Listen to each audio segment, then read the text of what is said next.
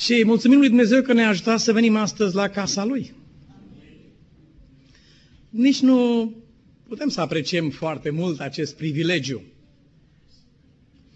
Merită să venim de multe ori la casa lui Dumnezeu pentru acea singură dată, când poate după multe împrejurări, când n-am plecat cu nimic de la adunare, odată plecăm cu o scânteie de viață de aici, care, care schimbă lucrurile. Fiindcă marele schimbări în viață s-au petrecut într-o clipă. Și, adică mă refer, au, au, au primit impulsul acesta într-o clipă, sunt produsul unei clipe de iluminare. Și poate uneori a trebuit să venim de zeci de ori în același loc, până când, deodată, s-au deschis ochii și mintea și am putut pricepe. Despre un băiețel citeam că avea cinci ani și a avut roșu în gât, la durut gâtul, și n-a putut să meargă la biserică. Și din părinții la prânz acasă îl lăsaseră cu cineva să aibă grijă de el. Vin părinții cu câte o ramură de palmier și o agață într-un loc frumos acolo. Nu știu dacă știți, a fost sărbătoarea aceea în românește numită a florilor. Veneau oamenii cu sălcii acasă, așa cu fire de salce. Nimeni la noi în sat nu știa, mie nu mi-a spus nimeni, nu știa de ce sunt sălcii, dar era vorba de salce. Însă se întâmplă că mama băiețelului acestuia a știut de ce a fost la biserică.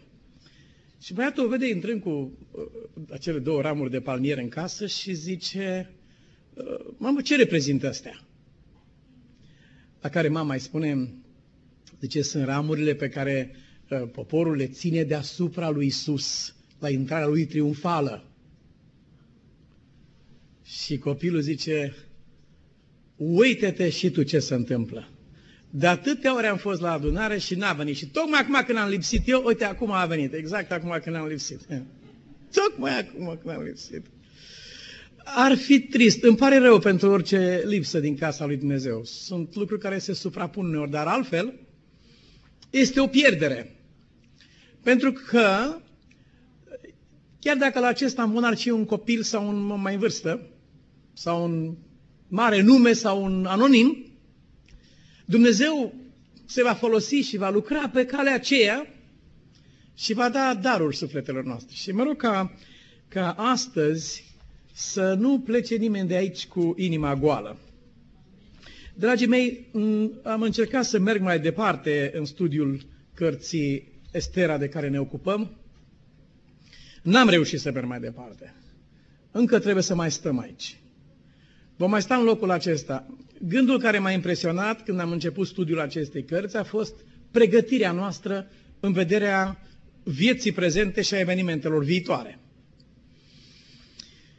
Pentru că despre aceasta este vorba, în capitolul acesta premergător marei confruntări, în capitolul acesta întâlnim cele mai multe elemente care vorbesc despre pregătirea noastră. Și vom mai rămâne aici puțin. Mai sunt câteva lucruri asupra cărora trebuie să stăruim. Aș dori să stabilim un lucru de la început. Și vă rog să vă pregătiți, ca de obicei, de o întrebare. Cred eu că este o întrebare serioasă. Spuneți-mi, vă rog, în ce raporturi se găsește biserica cu satana? În ce raporturi se găsește omul din biserică cu diavolul? Sunt raporturi directe sau indirecte? E cineva între noi la mijloc sau nu este cineva între noi? Are satana acces la persoana noastră, la mintea noastră, la adunare sau nu are acces la adunare? Vă rog să vă gândiți bine. Eu nu mă grăbesc cu studiul acesta și prefer să îl lăsăm neterminat, așa cum am lăsat toate lucrurile în viața noastră, și cine zice că le-a terminat să se mai uite odată, că nu le-a terminat. Unul singur a terminat lucrurile. Cum îl cheamă? Iisus, când a zis, e gata. În afară de El n-a terminat nimeni. S-a înțeles întrebarea? Deci, Cine are un răspuns, deja îl rog să spună. Întrebarea este simplă, nu este foarte complicată, dar vă asigur că va schimba puțin perspectiva noastră. Nu? Torianin. Cumva avem un microfon la dispoziție? Ar fi fost bine dacă aveam... N-avem, momentan. O să avem unul. Da. Te rog, Torianin. Eu am să preiau cuvintele tale și am să spun după aceea. Cred că diavolul are uh, acces la, uh, la persoana noastră și între noi și poate avea o influență dacă noi îl lăsăm, dacă noi dăm voie. Am înțeles. Uh, crezi că diavolul are acces la noi? Direct sau indirect? Da, of course. Bine ai spus. Și direct și indirect. Bun. Are acces la noi. Dacă îi permitem acest lucru. Dar dacă nu îi permitem, are acces la noi? Poate să aducă necazuri peste noi dacă noi nu îi permitem? Dacă Dumnezeu lasă. Mulțumesc. Vă să zic că uh, nu suntem noi care permitem sau nu permitem. Ci Dumnezeu este care permite sau nu permite. Satana v-a cerut să vă... V-a cerut? Ce înseamnă v-a cerut? Permiteți să raportez. Aș vrea să fac cu tare lucru. Se poate sau nu se poate? Se poate până aici. Deci altul dă permisiunea, nu noi. A fost vreo ipostază în care omul a dat permisiune, sau nu? Nota zece. În grădina Eden. Acolo a fost singura ipostază în care omul a permis sau n-a permis. Adică putea să permită sau să nu permită. Bun. Astăzi stăm în această poziție. Satana are acces. Poate să disturbe și să distrugă cea mai frumoasă zi din viața noastră. Poate să aducă boală, suferință sau moarte. Dumnezeu este Cel care reglează conturile. El este acela care cântărește povara ce este pusă pe umărul nostru. Diavolul nu poate să facă ce ar vrea să facă. Și Dumnezeu îi stabilește limite. Și limitele care le stabilește Dumnezeu sunt legate de mulți factori. Dar sunt de așa natură încât la sfârșit, când fiecare om își va vedea istoria vieții lui, va lăuda și va slăvi pe Dumnezeu pentru felul cum Domnul a lucrat în viața lui, inclusiv în aceste extrem de nenorocite situații. Dar cel rău are acces. Cineva spunea, frate, nu, oh, el discută cu Domnul, nu cu mine. Nu. Dacă bate la ușă, trimit pe Iisus. Deschide. Mi-a plăcut și mie foarte mult ilustrația aceasta. Și ar fi foarte confortabilă. Bate diavolul la ușă, Doamne, se duce și răspunde. Când deschide Iisus, diavolul cade pe spate. Gata, a fugit. Sau, dacă mai poate, moare de inimă, tremură, țipă. Ați văzut ce spunea? E chinuit, mort când îl vede pe Iisus. Ar fi foarte simplu. Dar nu este așa.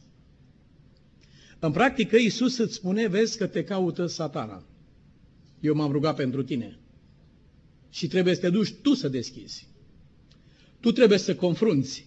Tu trebuie să răspunzi. De ce? Pentru că toți au păcătuit. Nu este niciunul, nu este niciunul măcar. Și având în vedere istoria păcatului, ne găsim în aceste raporturi și relații cu cel rău. El are acces. Acum, sunt eu lăsat fără apărare într-o luptă atât de inegală? Nu! Nu! Domnul este păstorul meu. Cel ce stă sub ocrotirea celui prea înalt. Adică pot să mă refugiez. Am arme de apărare. Luați scutul credinței, luați sabia Duhului, încălțați cu râvna Evangheliei Păcii, coiful mântuirii. Am arme de apărare. Tu ești stânca mea, spunea David, unde mă refugiez eu când mă aleargă cel rău. Este o luptă pierdută dacă aș încerca să mă întâlnesc cu Satana în propria mea putere sau cu propriile mele arme. Aceste lucruri fiind stabilite, să nu stea nimeni într-o încredere falsă, cum că el poate dormi și lucrurile merg de la sine, ca avionul sau ca vaporul care merg la destinație, indiferent că eu sunt treaz sau dorm. Nu. Suntem încleștați în această extraordinară luptă. Are Satana acces la Biserica lui Dumnezeu? Cum să nu? Păi n-ați văzut ce se întâmplă pe la alegeri în unele mahalale de ale noastre? N-ați observat ce se întâmplă? Sunt forțe speciale trimise cu acea ocazie. Da. Se stârnesc duhuri, cresc coarne, se ascund dinții oamenilor, scot ghearele. N-ai văzut scule de-astea tot anul cât ai stat acolo? Odată toate astea apar acolo. Și se numesc alegeri. Alegeri se numesc aceste drăcovenii, le-ar spune cineva. Alegeri. Alegând ce, măi, fraților? Întrebarea este, alegând pe cine? Nu dintre noi, ci dintre aceștia doi, alegând pe cine? Mântuitorul a spus despre biserica lui: pe această stâncă, și stânca este Hristos, voi zidi biserica mea. Și spune mai departe, porțile locuinței morților nu o vor birui. Ce-ți spune ție expresia porțile locuinței morților nu o vor birui? Ce înseamnă treaba aceasta? Între cine și cine e confruntarea? Nu, între cine și cine e confruntarea? Dacă Iisus spune, da, da, mulțumesc Mirela, este între biserică și diavolul, între biserică și porțile locuinței morților. Porțile locuinței morților atacă biserica, atacă poporul lui Dumnezeu, atacă oameni, direct. Oamenii lui Dumnezeu, biserica lui Dumnezeu, dețin arme de apărare și de atac. Dacă le vor folosi, biruința este sigură. Îndrăzniți, a spus Iisus, eu am biruit această lume. Îndrăzniți. Nu e niciun motiv de îngrijorare în problema aceasta. Rezultatul luptei este foarte cunoscut. Ceea ce nu este cunoscut este voința mea și alegerea mea. Încotro se va înclina acest lucru. Acesta nu e cunoscut. Acesta rămâne marea probabilitate din această luptă între bine și rău. Porțile locuinței morților nu o vor birui. Balaurul este mâniat pe, pe femeie. De aceea s-a dus să facă război cu rămășița. Observați? El nu are cum să pedepsească pe Domnul Hristos sau să lupte împotriva lui. L-a torturat aici pe pământ pentru că el a stat în locul meu. Pe motivul acesta el a trebuit să plătească prețul. Astăzi el nu poate tortura pe Iisus. În schimb, va face tot ce va putea să cauzeze suferință și pierdere și dezastru în rândurile acelora pe care Iisus îi iubește ca pe lumina ochilor lui. Și nu poți să faci, să produci o suferință mai mare și mai grea unui om decât să-i chinui copiii, într-un fel sau în altul.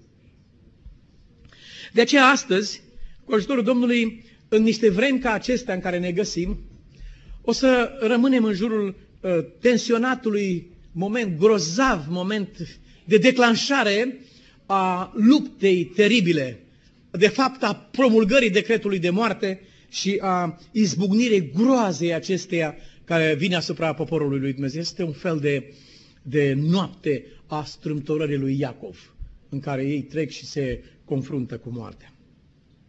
Mă bucur că, discutând cu Vali sabatul trecut, mi-a atras atenția asupra unui text și nu l-am uitat, cu ajutorul Domnului, în care Mardoheu, în mijlocul acestei uh, atât de inegală încleștare și confruntare, ce să facă o mână de oameni împotriva unui imperiu?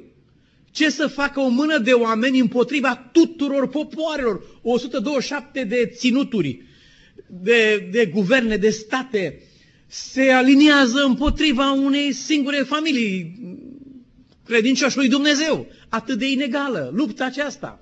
Oameni neînarmați împotriva unor oameni atât de înarmați.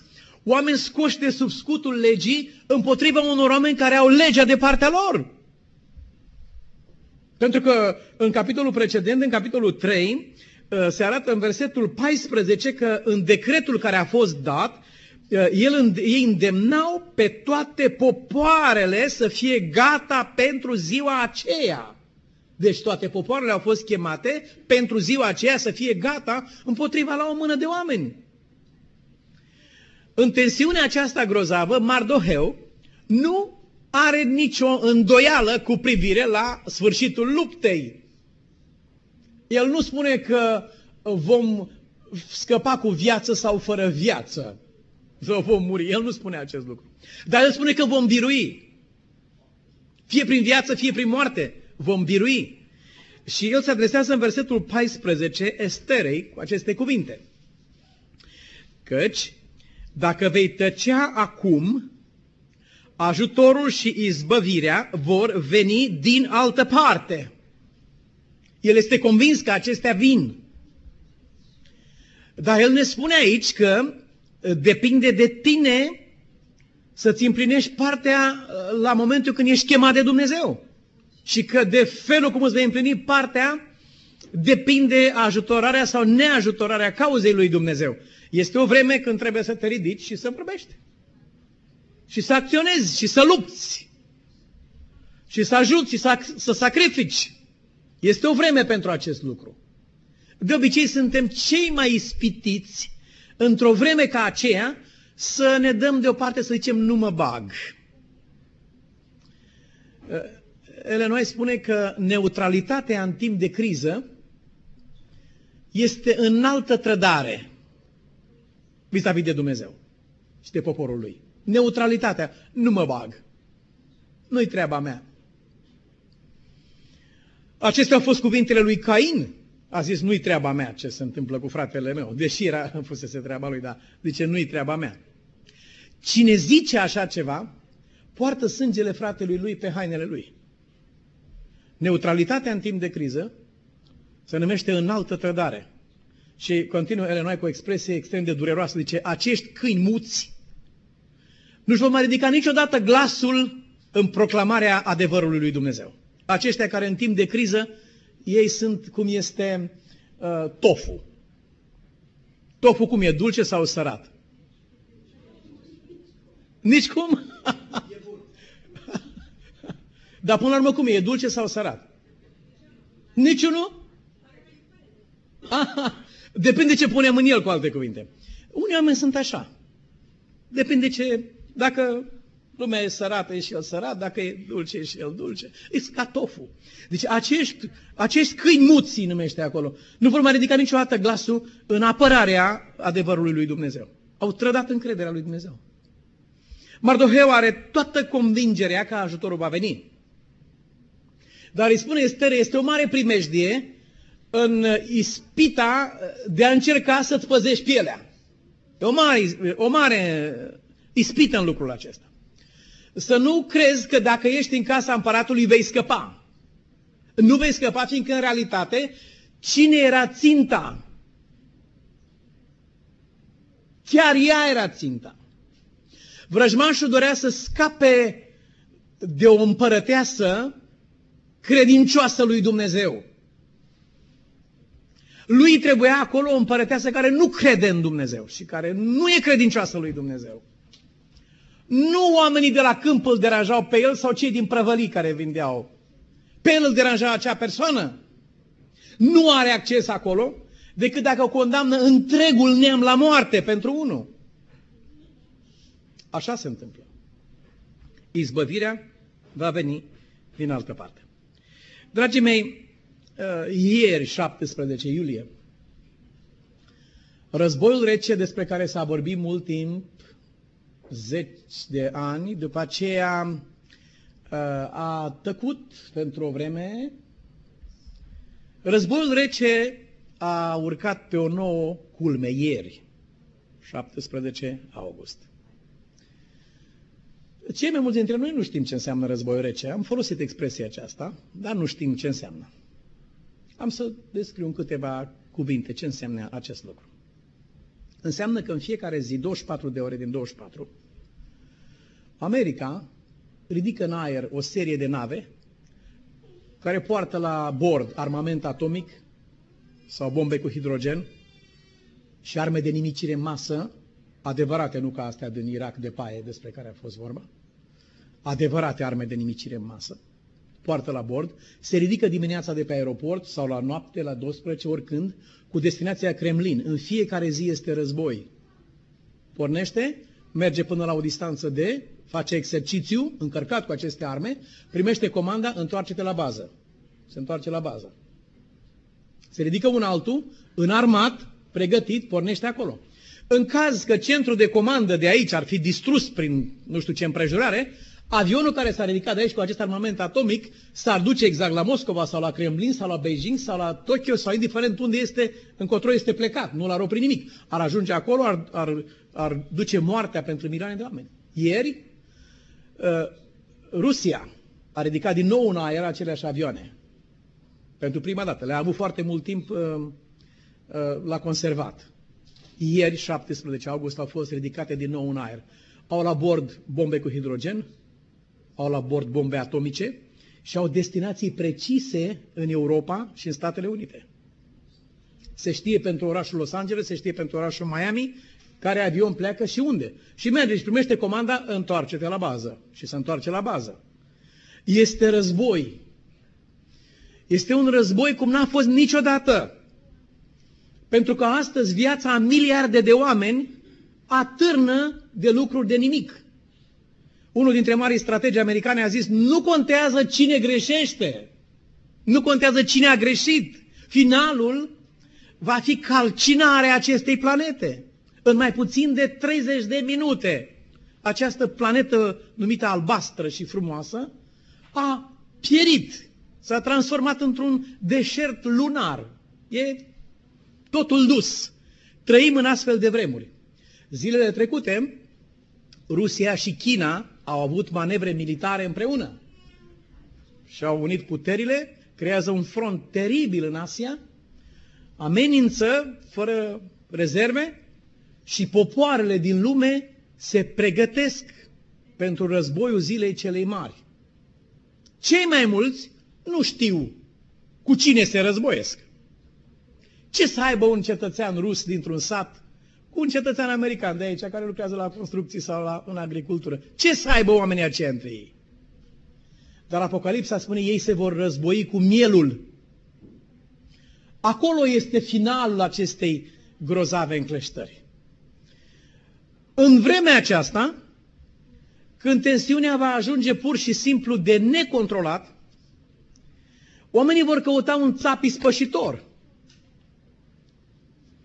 Și atunci va fi ocazia lui Nero să spună lumii cine a dat foc Romei. Și el le-a spus lumii cine a dat foc Romei. Creștinii au zis el. Aceștia sunt de vină. Veți fi urâți de toți din pricina numelui meu. Din cauza aceasta veți fi urâți de toți. Ura întregii omeniri va fi îndreptată împotriva acelora care iubesc și servesc pe Dumnezeu. Cât pare de inegală această luptă, vă spun că este însă extrem de simplă. Toate avioanele acestea de război care astăzi împânzesc cerul, toate bazele de rachete nucleare care sunt pregătite doar la o apăsare de buton, fiecare are scris pe ea destinația München, Köln, Washington, New York, Moscova, Kremlin.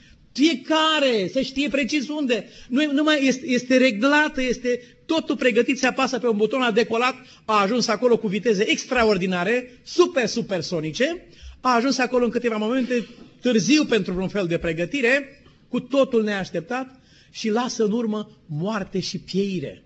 Toate aceste arme la un loc, sutele de milioane de tancuri care sunt pe pământul acesta pregătite, milioanele de militari care sunt lipsă de pe câmpuri și din păduri de unde trebuiau să lucreze sau din întreprinderi și sunt sub arme astăzi, toate acestea nu pot face nimic împotriva aceluia care răspunde la rugăciunea mea și a ta. Toate aceste arme la un loc. E de ajuns ca Mântuitorul să spună, Până aici. Vă rog să nu trăiți cu niciun fel de teamă pe pământul acesta, de acest gen. Să aveți deplină încredere că acela care conduce destinele Universului poate conduce și destinele planetei răzvrătite, Pământ.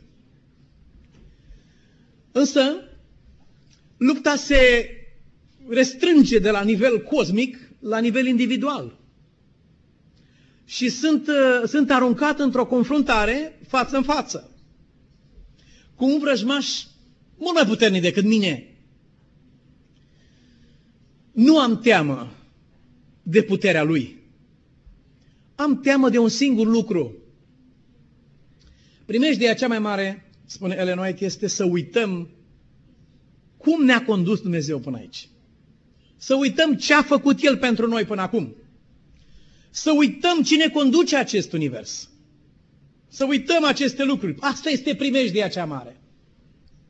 Dacă nu voi uita, dacă îmi voi aduce aminte, dacă mă voi refugia la Dumnezeu, dacă voi face din El scutul și tăria mea, Mântuitorul a spus, porțile locuinței morților nu o vor birui. A decretat Dumnezeu acest lucru. Deși lupta pare atât de inegală. Mântuitorul ne trimite un cuvânt care este tulburător. Vă trimit, spune El, ca pe niște miei în mijlocul lupilor. Biserica lui Dumnezeu nu poartă armele lumii, dar este foarte puternic înarmată. În Cântarea Cântărilor, Solomon spune, cine este aceea care se ivește ca zorile, frumoasă ca luna, dar cumplită ca niște oști sub steagurile lor? Așa este biserica lui Dumnezeu, al cărei sprijin este Domnul Hristos. Așa este ea într-o lume care urăște pe Dumnezeu, într-o lume care a uitat pe Dumnezeu și care s-a aliat cu arhivrăjmașul lui Dumnezeu, într-o luptă fatală, destinată eșecului din start, care însă descoperă gândurile multor inimi. Așa s-a spus chiar la nașterea Domnului Hristos. Vă trimit, a zis El, ca pe niște miei în mijlocul lupilor. Problema noastră nu sunt lupii. Ați văzut vreodată lupi? Ai văzut, Oriani, lup? De aproape așa în sălbăticie? Nu la zoo. Pe fereastră? L-ai văzut pe fereastră? Eh, ai văzut ceva, da? Erai în casă, nicio problemă. Și te uitai ca la televizor. Dar cei care au avut o întâlnire de felul acesta, între care mă număr și eu, vreau să vă spun că prima senzație este că îți pierzi vocea. În România, nu știu dacă vă mai amintiți, când vedeai, când răgușeai, erai răgușit. Ce zicea lumea când ai răgușit? Zice, ai văzut lupul. Dumneavoastră n-ați răgușit, dar eu am răgușit odată pe loc. Și am văzut nu un lup, am văzut mulți, nu i-am numărat. Și era și spre noapte și eram și un copil prăpădit cu bocanci înghețați în picioare, așa de înghețați că biata mama n-a putut să mai îmi desfacă șireturile de la bocanci, a trebuit să le taie. Le-a tăiat să-mi poată scoate bocancii din picioare. Am mers la pădure după lemne, într-o iarnă, și am adunat lemne într-o vale, acolo. Și când am fost gata, le-am pus pe sanie și le-am legat, eram cu un prieten al meu, am auzit un sunet cum n-am auzit în viața mea, clanț, clanț, clanț, exact cum clănțăni un clește. Niciodată n-am auzit așa ceva. După ce am auzit clănțăneala aceea, am auzit ceva mârind. N-am avut nicio experiență inițială ca să știu că așa clănțăne lupii. Și la urmă, în valea în care, deasupra văii unde eram, sus pe o culme, am văzut lupii mergând în cerc. Era un dans al morții pentru noi. Picioarele nu mai mă ascultau de fel. Vreau să le mișc, dar trebuia să le trag cu mâna ca să le mișc, pentru că nu mai vreau să asculte absolut nimic.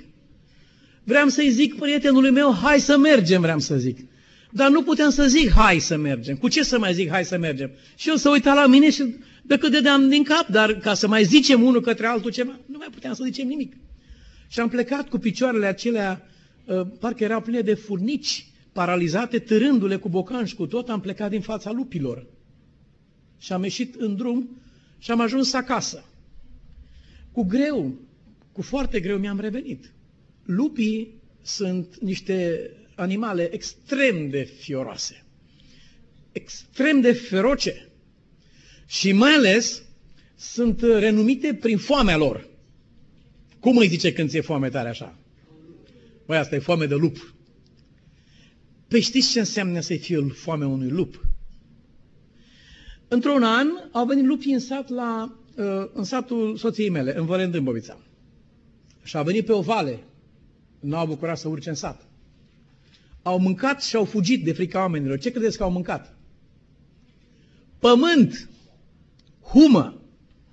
Au mâncat humă. Au arătat cei ce știu și a spus, te vezi aici? Ăștia au mâncat pământ. De foame! De foame mâncau pământ. Asta este foamea lupului. Și Mântuitorul spune, vă trimit ca pe niște miei în mijlocul lupilor. Vă spun că aceasta încă este o slabă comparație. Lupii nu se compară cu diavolul. Setea lui de sânge și cruzimea lui, ura lui împotriva lui Dumnezeu nu cunoaște hotare. Cu toate acestea, problema noastră nu este cea cu lupii. Noi nu cu lupii avem probleme. Care e problema noastră? Cum? Dar concret, cu noi înșine, ai zis bine, dar concret ce? În, în contextul acesta al cuvântului Evangheliei, vă trimit ca pe niște lupi în mijlocul oilor. Care e problema noastră? Problema noastră este de a fi miei. E mai ușor să scapi din ghearele unui lup decât să fii miel. E mai ușor, deși pare imposibil. Aceasta este problema noastră. De ce spune Mântuitorul, vă trimit ca pe niște miei? De ce a folosit cuvântul acesta? Pentru că el este mielul lui Dumnezeu. Adică vrea să spună, voi trebuie să fiți cum? Ca mine. Voi trebuie să fiți ca mine. Aceasta este problema. Am auzit atâtea și am văzut oameni înspăimântați care se hrănesc cu ororile, cu perspectivele sumbre din lumea noastră. Am deschis ochii și am văzut și am înțeles că de ieri au început să zboare din nou avioanele războiului rece, care se îndreaptă spre ținte. Dar vorba lui Abraham Lincoln, m-am uitat spre ceruri în timpul marei căderi de stele și a zis, zice, marele constelații erau tot în locul lor, așa că m-am dus înapoi să mă culc. Chiar dacă purgeau stelele cu milioanele, marele constelații erau tot acolo. Acolo era Orionul, acolo era Carul Mare, acolo era Steaua Polară, acolo erau toate, marile constelații erau acolo. Marele Dumnezeu este pe tronul lui. Aceea ar fi o veste cumplită pentru mine. Dar aceasta, vedeți, spune Mântuitorul, să nu vă înspăimântați. Satana o să încerce să ne atragă atenția tot timpul asupra lucrurilor negative, conspirațiilor, decretelor. Am auzit atâția creștini de ani de zile, frate, decretul e pe masa președintelui. Păi cum ai aflat, Dumnezeu, zic, ai pus vasele acolo pe masă, ai făcut cură... ești lucrezi la curățenie, zic, la președinte acolo și ai... i-a rămas hârtiile pe masă. De unde ai aflat, Domne? Frate, într-o ședință secretă la Vatican, să vezi ce a fost. Păi ce ai căutat, Domne, acolo? Ai fost șobolan, șoareci, ai fost pe sub masă, cum ai intrat acolo, zic? De unde ai știut? Și dacă ar fi fost, what? Ce? Dacă ar fi fost, ce? Toate armele celui rău la un loc nu sunt mai tari decât acela care răspunde rugăciunii celui mai slab dintre noi. Când cel mai slab se pleacă pe genunchi, puterile iadului tremură de groază. Cel mai slab dintre noi a luat legătura cu cerul. Nu se joacă nimeni cu așa ceva. Nu se joacă nimeni cu așa ceva. Conducătorul Rusiei este descris ca fiind un, um, un agent, un spion internațional, un, un om așa. Conducătorul Americii e descris ca fiind nu știu ce... Uh, forțele Chinei și conducătorul Chinei la fel. Ce-i cu aceasta? când noi suntem în legătură cu Cel care conduce universul acesta. Ce poate omul acela de la Washington sau de la Moscova sau de la Beijing? Ce pot acești oameni să facă vieții de ei? Pe unul dintre ei s-a dus la un meeting undeva și a făcut diaree, săracul. Din a putut să se ducă acolo. Din cauza asta. S-a îmbolnăvit de stomac, săracul, și a stat închis. Ce să faci? Păi ei se joacă, păi ei se joacă, dacă nu-i apucă niște crampe de, de uită unde au plecat. E foarte simplu. Nu de acest lucru ne frământăm noi. Ci mă frământ de ceea ce mă face pe mine astăzi să nu fiu ce trebuie să fiu. Mă frământ și mă întreb dacă Cel ce mă trimite mă poate numi miel pe mine. Te trimit ca pe un miel în mijlocul lupilor. Aceasta este pregătirea noastră. În aceasta constă ea. Aici trebuie să, să luptăm noi. Acesta este frontul nostru la care am fost chemați. Pregătirea noastră nu ține atât de mult de cele din afara noastră, cât ține de cele din lăuntrul nostru. Acolo este vrăjmașul cel mare. Euul meu, mândria mea, firea mea pământească, pofta mea cea rea, ochiul meu cel păcătos. Aceste lucruri sunt vrăjmașii mei. Și pentru aceasta îi predau lui Dumnezeu pe aceștia. Și împreună cu El voi fi mai mult decât biruitori. Are vreun sens totuși trimiterea noastră în mijlocul lupilor. De ce face Domnul treburi de felul acesta? De ce aș fi eu trimis, dacă sunt miel? De ce să mai fiu trimis între lupi? Nu? Ia spuneți-mi, cine poate să-mi spună? Ce rost credeți că ar mai avea trimiterea mieilor în mijlocul lupilor?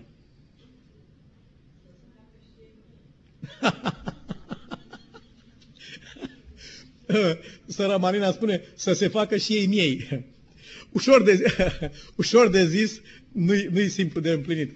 Rodica. E ușor să fii miel între miei. Aha. E ușor să fii miel între miei.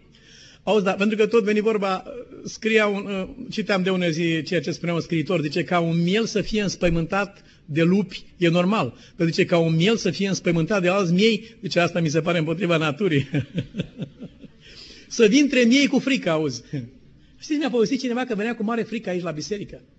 Zice, dom'le, când venea vineri seara, am apucat niște crampe.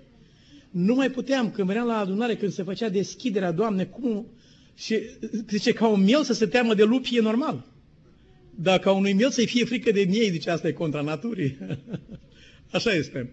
Dar să, să revenim la întrebarea noastră, care este rostul trimiterii mieilor între lupi? Acesta este. Da, ați răspuns foarte bine. Uh, spre uimirea universului acestuia, lupii pot să se transforme în miei. Ați citit undeva în Biblie așa ceva? Lupii se pot face membri cu miei, dar nu din aia îmbrăcați în piei de lup. Știți, e o problemă, adică să îmbrăcați în piei de oaie, nu. Aceia nu sunt. E altceva acolo, dar nu stăm astăzi, nu vorbim despre lupi astăzi. Dar, dar ați găsit undeva în Scriptură că lupul... Ah, în Isaia suntem, în cartea prorocului Isaia. Lupul va sta împreună cu mielul. Cunoașteți vreun lup în Biblie? Sau despre care scrie în Biblie? Cunoașteți vreun lup care a devenit miel? Dar să-mi dați unul care să fie chiar lup și să-mi demonstrați că... Cum? Pavel! Foarte bine! Foarte bine! Acesta este! Dar fii atent, Oriane, acum trebuie să demonstrezi când ai zis că el este lup, trebuie să-mi demonstrezi pe ce bază ai spus treaba aceasta. Ca, adică a fost, a fost, a fost, corect, da. Fiindcă prigonea Biserica lui Dumnezeu, nu? Da. Și pe baza aceasta. Dar el ca persoană, ce origine avea acest lup? Care zice Biblia, cum spune acolo, sufla amenințare împotriva Bisericii lui Dumnezeu. Tremurau bietele oi de frica lupului acestuia. Nu, la origine, nu. Din ce, din ce familie făcea el parte? Din ce seminție? Cine spune? Cum? Nu, nu, în Israel mă refer. De, nu de unde, din ce localitate. În Israel, din ce seminție era acest om? Pavel. Nu din Iuda. din Beniamin. Mulțumesc. Ce spune în Biblie despre Beniamin? Ce spune Iacov despre Beniamin? Deci el este un lup de seară. Așa scrie despre el în Biblie. Beniamin, deci, este un lup de seară. Omul acesta era lup. Lup serios. Că sunt și lupi neserioși. Da. Florin Lăiu i-a spus unei persoane care pretindea că are un duh. Și i-a spus, zice, chiar dacă ai avea un drac, să știi că e un drac prost, pentru că folosește niște lucruri care sunt pur și simplu de lepădat. Deci nu este... Sunt și lupi neserioși, vreau să spun. Dar acesta era lup serios. Ce a făcut Dumnezeu dintr-un lup serios? A făcut un om care a scris capitolul treisprezece din Corinteni. Dumneavoastră ați citit capitolul acesta. Pe când îl citești, nu poate să nu-ți rupă inima. Dar când îl citești, te gândești cine l-a scris. Acesta a fost un lup, din care Dumnezeu a făcut un miel. Și care a zis, nu mai trăiesc eu, lupul, ci mielul trăiește în mine. Și viața pe care o trăiesc acum, o trăiesc în așteptarea mielului. Pe motivul acesta, Dumnezeu trimite miei între lupi. Și vă rog să nu ne intimidăm sau să ne speriem de clănțănitul lupilor sau de urletele lor. Pentru că e mare speranță în această luptă.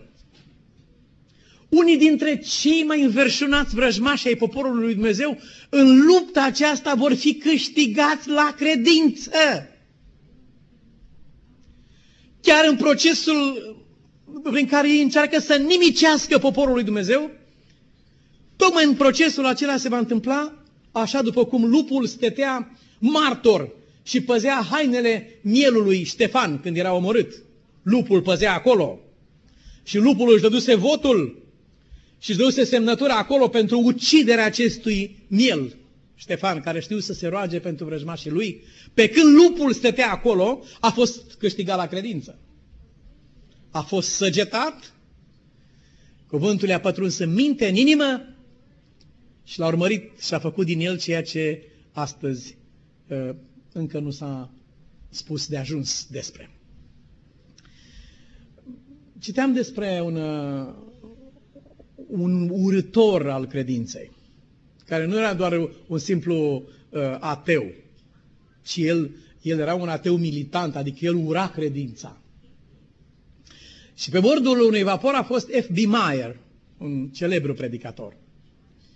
Și un uh, ateu batjocoritor a spus acestui ateu urâtor de Dumnezeu și de oameni, a zice, hai să ascultăm ce mai spune bâlbâitul acela acolo. Și s-au dus în sală, împreună cu toată lumea, Meyer predica în fiecare zi la bordul vaporului. S-au dus acolo să-l asculte pe bâlbâitul acela.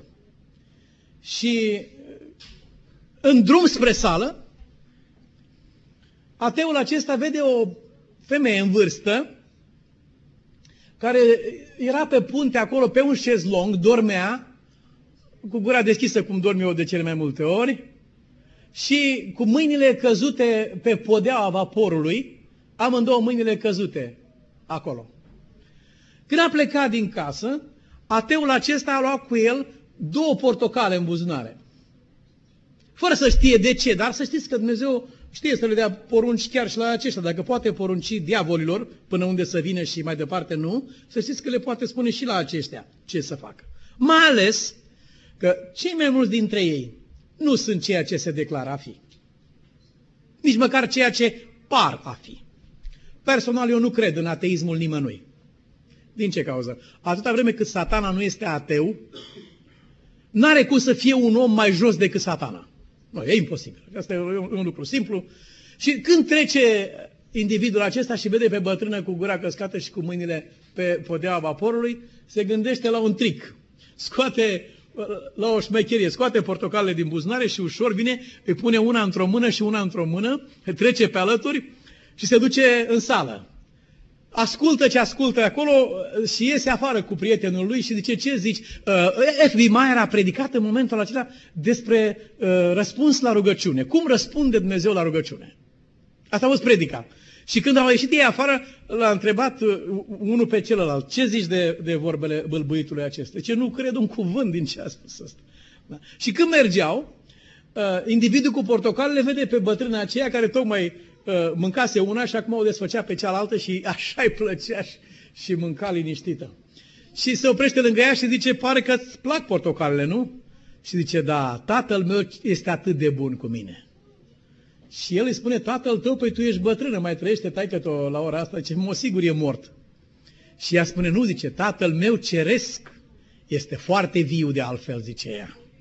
Și zice, ve, zice cum... Cum să nu spun eu despre tatăl meu aceste lucruri, spune bătrâna. Zice, am avut rău de mare zile întregi și n-am niciun ban să pot să-mi cumpăr și eu ceva ce mi-ar trebui și cât mi-ar fi, m-am rugat la Dumnezeu, Doamne, te rog, dă-mi o portocală, dacă aș mânca o portocală, mi-ar trece asta. Și uite-te la Dumnezeu, îmi trimite două portocale în loc de una. Și mai ales pe cine a trimis să și facă treaba aceasta. Da. E, am citit... recent documentul acesta. După ce a ascultat cuvintele acestea, omul acela urâtor de Dumnezeu și urâtor de poporul lui Dumnezeu s-a cutremurat în sufletul lui și a primit credința pe bord acolo, înainte să coboare de pe vas. A fost atât de zguduit. Vă voi duce, a spus Mântuitorul, și veți fi martori. Veți da mărturie înaintea tuturor oamenilor. Care credeți că a fost ecoul la tot decretul de moarte emis de Haman, la toată această luptă grozavă prin care a trecut Mardoheu și tot poporul acesta? După ce s-a sfârșit totul, cum s-a sfârșit și așa cum știți că s-a sfârșit, ce credeți, care credeți că a fost concluzia care s-a așternut peste imperiul acela de la o margine până la alta? Pentru că n-a fost loc în care să nu se știe, de moment ce decretul a fost promulgat și trimis peste tot. Care credeți că a fost concluzia acelor oameni? Care a fost mesajul care a rămas? Ce a ieșit din acest atentat al diavolului? Cine ar putea să-mi spună? O proslăvire la adresa lui Dumnezeu. S-a sfârșit exact cu opusul. Ați mai întâlnit în istorie așa ceva? În istoria biblică mă refer. Da, ați mai întâlnit. Daniel în groapa cu lei, cei trei tineri și alte, și alte exemple ca acestea care s-au lăsat cu proclamații pentru întreg imperiu, în care numele lui Dumnezeu nu numai că nu a fost șters prin poporul lui, dar a fost proclamat până în inima cerului. Și tocmai aceia care l-au urât pe Dumnezeu, aceia l-au proclamat mai tare pe Dumnezeu. Aceasta este lupta în care suntem. Și mă rog lui Dumnezeu din toată inima ca El să ne ajute să fim în lupta aceasta așa cum El ne-a trimis. Vă trimit ca pe niște miei în mijlocul lupilor. Aș dori să încheiem citind cuvintele lui Petru în întâi Petru doi cu douăzeci și unu la douăzeci și trei, prin care el ne îndeamnă pe noi astăzi și mă rog lui Dumnezeu să ne imprime cuvintele acestea adânc în mintea și în inima noastră, ca ele să rămână pentru, cum spune acolo, să ne apropiem de scaunul Harului ca să fim ajutați la vreme de nevoie. Mă rog pentru aceste cuvinte, ca ele să fie așezate în mintea noastră și să fie activate de Duhul lui Dumnezeu la clipa potrivită. Ascultați ce spune versetul douăzeci și unu din capitolul doi, întâi Petru. Și la aceasta ați fost chemați, fiindcă și Hristos a suferit pentru voi, și v-a lăsat o pildă ca să călcați pe urmele Lui. Iisus a suferit pentru noi. Suferința noastră nu este suferința lui Iisus. Noi nu suntem Mântuitorul. Nu. Noi nu murim în locul omenirii acesteia. Nu. Dar El ne-a lăsat o pildă totuși. Pildă în ce? Cine ar putea să-mi spună? Pildă în ce? Cum? În slujire, Cum? În ce a suferit? Concret, ce, care aspect al acestei suferințe a lui Iisus? Ne-a, ne-a lăsat el pildă. Umilință? Bun. Hai să le prindem într-un singur cuvânt pe toate. Felul în care el a știut să sufere. Că multă lume suferă, dar un tâlhar suferă înjurând și altul suferă rugându-se. E diferență mare. Aseară am discutat cu prietenii noștri în grupa de studiu acolo. El ne-a lăsat nouă o pildă în privința aceasta, atitudinea pe care trebuie să o avem în suferință. Și Petru se explică. Ascultați. El n-a făcut păcat, adică îi spunea lui Iov, unul din prietenii lui, zice, suferința să nu te împingă la batjocură. Diavolul te provoacă la păcat, prin suferință. Dar zice, fiți atenți, asta e pilda lui, luați seama cum a suferit el, modul în care a suferit el. Urmăriți detaliile, urmăriți răspunsurile, urmăriți privirea, cuvintele, toate acestea, urmăriți-le, sunt extrem de importante. El n-a făcut păcat și în gura lui nu s-a găsit vicleșug. V-a lăsat o pildă. Auziți, când era batjocorit, nu răspundea cu batjocuri. Când era batjocorit, nu răspundea cu batjocuri. Rătăciților, apostaziaților, tu ești rătăcit, tu ești apostaziat. Și joci tenis de masă cu mingea diavolului. Trage el la tine, tu la el, dai cu paletea. Mingea satanei este asta. Transportând cuvinte. Nu. Când era batjocorit, nu răspundea cu batjocuri. Când era chinuit, nu amenința. Ah, Doamne, dacă scap, dacă fac, să vezi ce fac, să vezi cum... Nu este Domnul acesta. Ci se supunea dreptului judecător, care nu era nici Caiafa, și nici Pilat, și nici Irod, ci dreptul judecător era Dumnezeu, care îngăduia peste el aceste lucruri. La aceasta Dumnezeu să ne ajute și pe noi. Amin.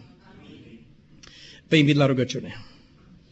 Tată, îți mulțumim pentru bunătatea ta, îți mulțumim pentru cuvântul tău și pentru lumina pe care tu ne-o dai în niște vremuri atât de întunecate ca acestea. Te rugăm, Doamne, să ne ajuți ca în întunericul acestei lumi să strălucim ca niște lumini. Tu ești lumina lumii. Strălucește prin noi și în noi, te rugăm. Tu ești mielul lui Dumnezeu și ne trimiți pe noi în această lume ca pe niște miei în mijlocul lupilor. Doamne, te rugăm, adu lupii la credință prin miei tăi. Dă-ne putere, Doamne Iisuse, să călcăm pe urmele mielului lui Dumnezeu, care a fost jertfit pentru mântuirea omenirii. Îți mulțumim că mântuirea aceasta a ajuns și până la noi și ne-ai cuprins în ea. Ne închinăm înaintea ta, te binecuvântăm și te slăvim. Prin Domnul Iisus Hristos și Duhul Sfânt. Amin.